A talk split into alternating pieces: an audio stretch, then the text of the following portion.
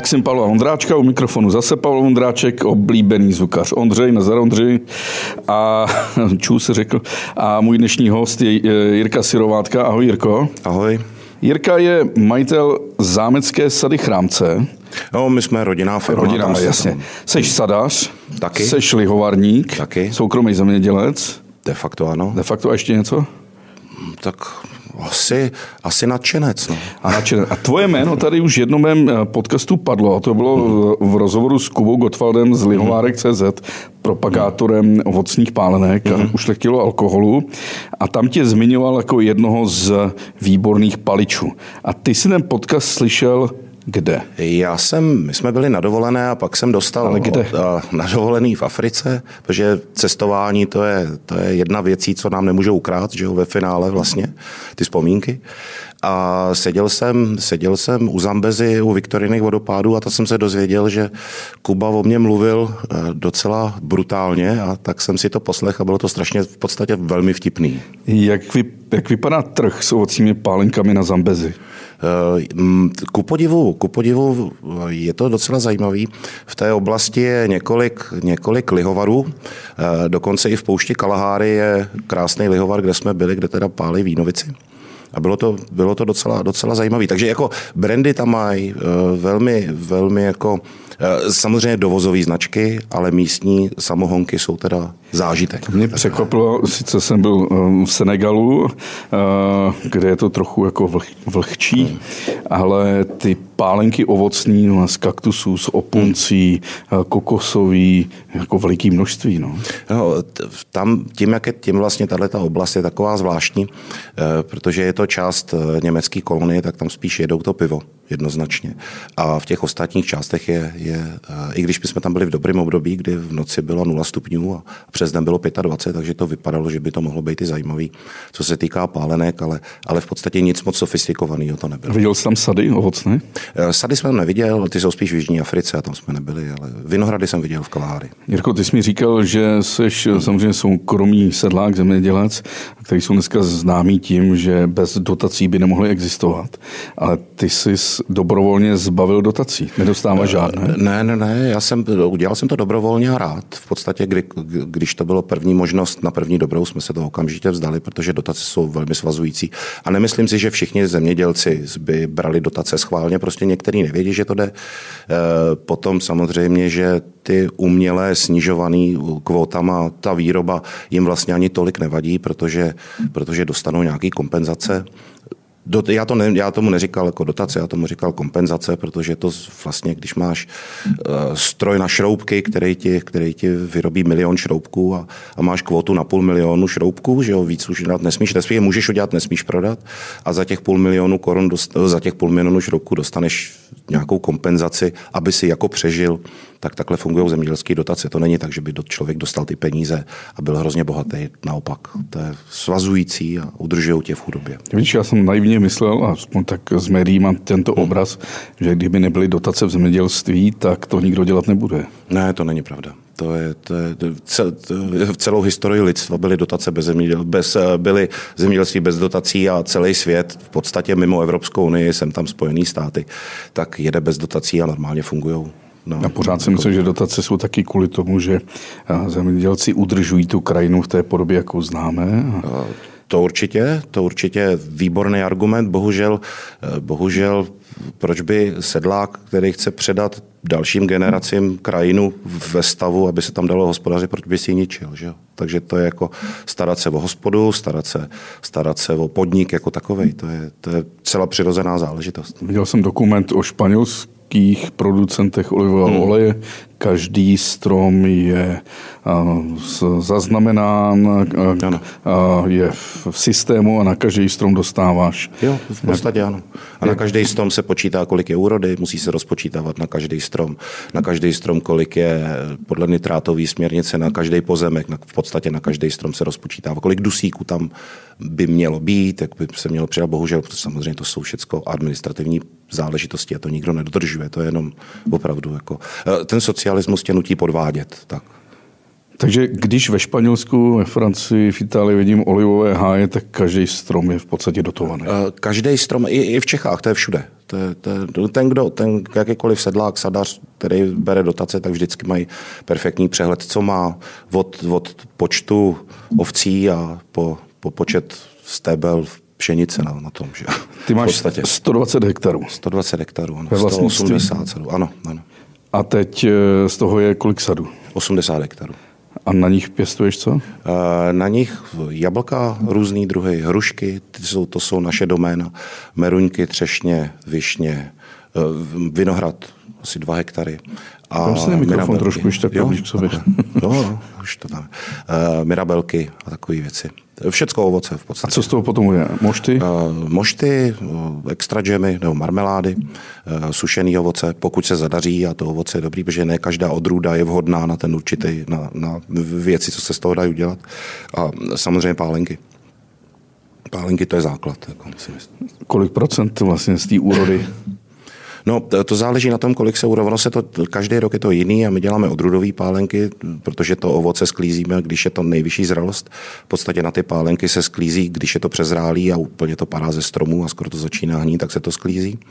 A Eh, my nevíme nikdy, eh, kolik, eh, my to řešíme, až když, až když to ovoce vlastně máme otrhaný na dvoře, co z toho bude, protože sleduje se velmi kvalita, sleduje se, sleduje se jak, jak to ovoce vypadá. Že? Když, když to ovoce je, je, když je tam méně vody, tak se to líp suší, protože když je sucho, tak, tak prostě to ovoce má úplně jiné vlastnosti, než když, než když hodně prší.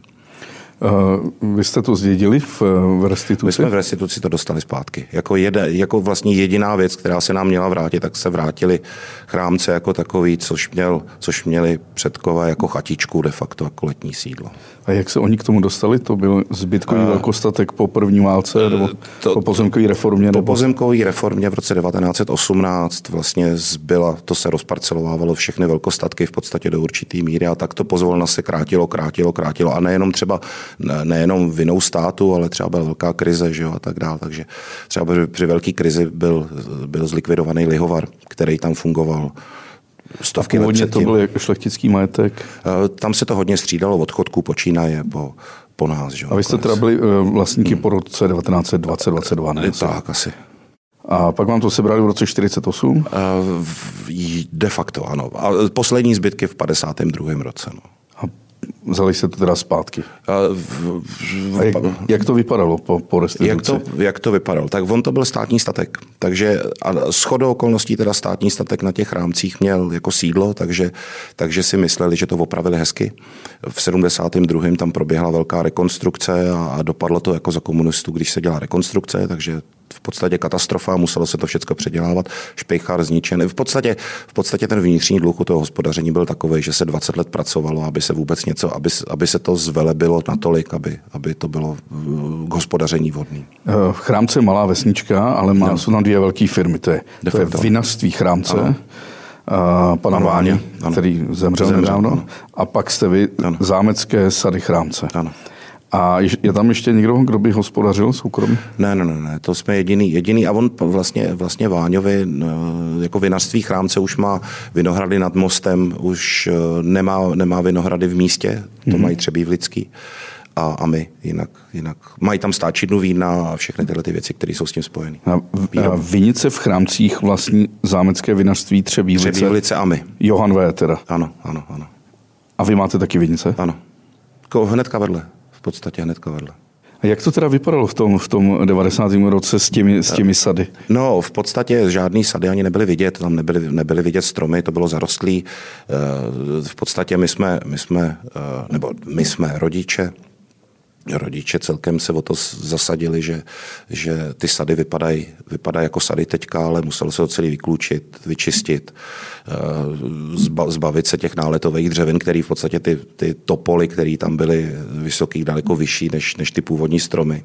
Takže to bylo takové jako drsný, drsný období, si myslím. Zůstaly tam nějaké původní odrůdy ovoce? Uh, jo, jo, jo. My se snažíme dělat odrůdy, které jsou spjatý s tou krajinou, protože to má pro nás velkou výhodu v tom, že že za prvý jsou méně nemocný, méně náchylný k nemocem a, a líp splývají s tím prostředím, který Musíme se vrátit, jaká je to krajina. Je to vlastně hmm. něco mezi Litoměřicemi a Mostem. Ano. Je to vlastně jižní strana Českého středohoří, teda vulkanická krajina, která dokáže akumulovat mm, teplo a vlastně jsou taky gigantický kamna sopeční, bych řekl. Jsou to dvě jediné stepy, které hmm. jsou v Čechách. Jedna je na Pálavě pod nebím a druhá je Český středohoří, kde jsme my. Český středohoří poměrně dost rozsáhlý a, a vlastně ta step je jenom u nás. Jak je to tam s vodou?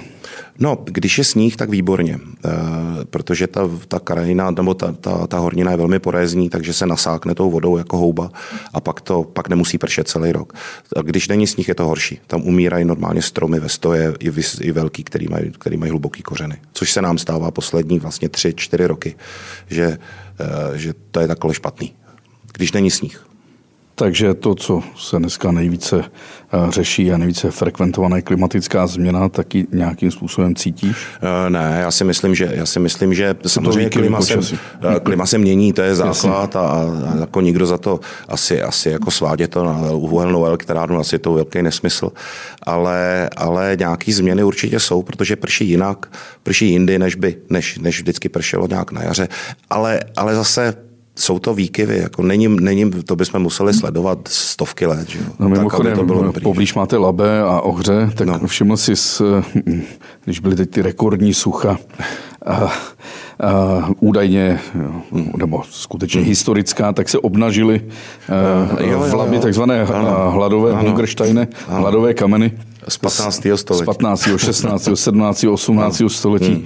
Co znamená, že pravděpodobně ty ne, to, to, to je, je, fakt, že, je fakt, že nějaký výkyvy jsou, ale jak si myslím, že, jak si myslím, že ty lidi jsou, lidi jsou příliš asi zmagořený těma, těma věcma okolo klimatické změny, tak pořád přičítají přičítaj ten vliv toho, ty klimatické změny na, na věci, které byly vlastně zcela běžné v, v tom v historii lidstva. Že? Ty jsi na to musel narazit, taky když jsi si pátral po pramenech hospodaření na vašich pozemcích. I v minulých staletích musely být záznamy o suchu. A... Za, jasně, to, to se nemění. To, to, to vlastně funguje to furt stejně, akorát někdy je toho sucha víc, nějaký suší období a někdy je to menší. Samozřejmě, že samozřejmě si nepamatuju a nemůžu si ani pamatovat, ani někde v záznamech není, že by ve 30. letech prostě umíraly stromy ve stoje suchem, protože to, to se v podstatě jenom vyřízlo a dosadilo to nebyl zase žádný. On to v podstatě není problém, akorát je to vždycky překvapení. Že, že, hmm. že si člověk myslí, že, že ten strom tam ještě ho přežije a je to akorát, když umře, tak je to víc práce pro nás, protože to musíme dosadit. Jak máte nejstarší strom ovocný? Uh, sady, nejstarší sady vlastně, vlastně sázel můj pradědeček, který vlastně po válce to sázeli, teda ne on, ale, ale jako on jako firma. Že? A je to zásadní rozdíl mezi těmi starými odrůdy, odrůdami jabloní, meruně, kšestek? Veliký, protože, protože ten, to sepětí s tou krajinou je, je nesmírně důležitý pro ty stromy. Eh, I když jsou to staré odrůdy a, a mají, nejsou tak modní eh, jako, jako, eh, jako mnohé, mnohé moderní kříženci, upravení a tak dále. A protože ty moderní odrůdy třeba plodějí za 6 let, máte, máte úplně plnou odrůdu ze stromu z každého, my čekáme třeba 15 let na to, až se to opravdu jako urodí správně. Tak je kvalita toho ovoce úplně jiná. My, my sklízíme hrušky, které vonějí. Jo, když potom člověk si potom koupí v obchodu hrušku, která jako, jako je to vata. Jo. Vypadá to jako hruška, ale když do toho kousnete, tak kousneš, tak prostě nevíš, jestli to je hruška nebo jabko, nebo jestli to je, jestli to je co to vlastně je. Že? I, mm-hmm. i to, je, to je i tím, že to je třeba potrhnutý o měsíc, aby to došlo do toho obchodu. Ale, ale i tak ty moderní odrůdy nejsou zrovna to, co bychom vyhledávali. A hlavně, hlavně co, z toho, co z toho člověk má dělat. Ty, ty věci, které jsou z toho udělané, tak přesně odpovídají té surovině, z který to je udělané. Když to jabko není dobrý na začátku, tak nemůže být dobrá jabková pálenka. U hrušce, u švestek se ani, ani neříkám. Že? To je pravda, že když teď jsem od někoho dostal z takových těch moderních odrůd hmm. švestek povidla, bylo to jak amarouny. No, no, no bez no. chuti, bez vůně, bez no, zápachu. Už to byl jen takový hmm. rosol. Hmm. E, malý detail, když jedu z mostu kolem vás, tak jedu vlastně chrámce, následující vesnice jsou... Kozly. Kozly, pak je Uh, Lipčeves. Lipčevec, ano. pak máme Třebílice. No, no, Želkovice, uh, Želkovice, Třebívlice. A, a pak, už, už, jsou, pak už je dálnice D8. Pak je ještě Třebenice, Pocenice a tak dále. Jo, jo. Uh, tam všude se prodávají, uh, jsou stánky s ovocem, je to zahrada ano. Čech. Ano. Uh, to ovoce, který tam je, je to, je to místní ze zahraničí nebo překupníků z Makra? Tak eh, jsou tam sadaři, který, který zbyli, eh, který ještě nevytrhali sady, jako v Želkovicích, pan Johanovský a spol. Ty, jsou, ty, jsou, ty se snaží přežít samozřejmě, že se, že se jim daří, protože, protože sadaři mizí z české krajiny, protože je to, protože je to nesmírně drahá sranda ve finále. A, a prodávat ovoce je ekonomická sebevražda, protože kor třeba velkou obchodně nebo do řetězců, to podstatě tu práci a tak dále nikdo nemůže zaplatit. Ale a, a velmi často se prodávají ano, ano, z makra nakoupené věci nebo ze Španělska dovezený rajčata, meruňky z meruňky ze Španělska, z Francie a vydávají to jako za místní, za místní Takže všechny produkt. ty stánky, ne vlastně, všechny, ne, ne všechny, ne všechny. Vě, velká část, třeba až tam k Doxanům a no, k Mělníku, Roudnicím. Hmm. Někdy, jo, to, takhle, eh, ono je to, ono je to hrozně svá, ono je to vlastně hrozně jako svádivý, když, když eh, má člověk zahradu, tak si dá dopředu ten stůl a, a prodává něco a když se mu neurodí, tak si to prostě někam jde koupit a, a, a dá mm. si to na ten stůl taky, ale má tam něco svýho a něco ještě nakoupeného, ale, ale nějak to neprezentuje, že by to někdo nakupovali. To je jak pražský trhy tady farmářský, který jsou úplně šílený. Že? Šílený hmm. proč? No protože to je ten, tam žádný v podstatě mimo jednoho, dvou, který jsou, který jsou třeba na tom tyláku, jak je farmářský trh, tam jsou dva, dva sadaři nebo dva, dva sedláci, kteří jsou z Polabí, který se znám, který se jako vím, že tam jsou, protože se známe a všichni ostatní jsou překupníci, že jo, prodávají ze Španělska švestky, že jo. To, to není žádný farmářský trh, že jo. Děkuji, že jste doposlouchali až sem. Zbytek podcastu musím vás odkázat na info.cz, kde můžete mít samozřejmě zaplacený všechny podcasty, který info.cz dělá. Díky.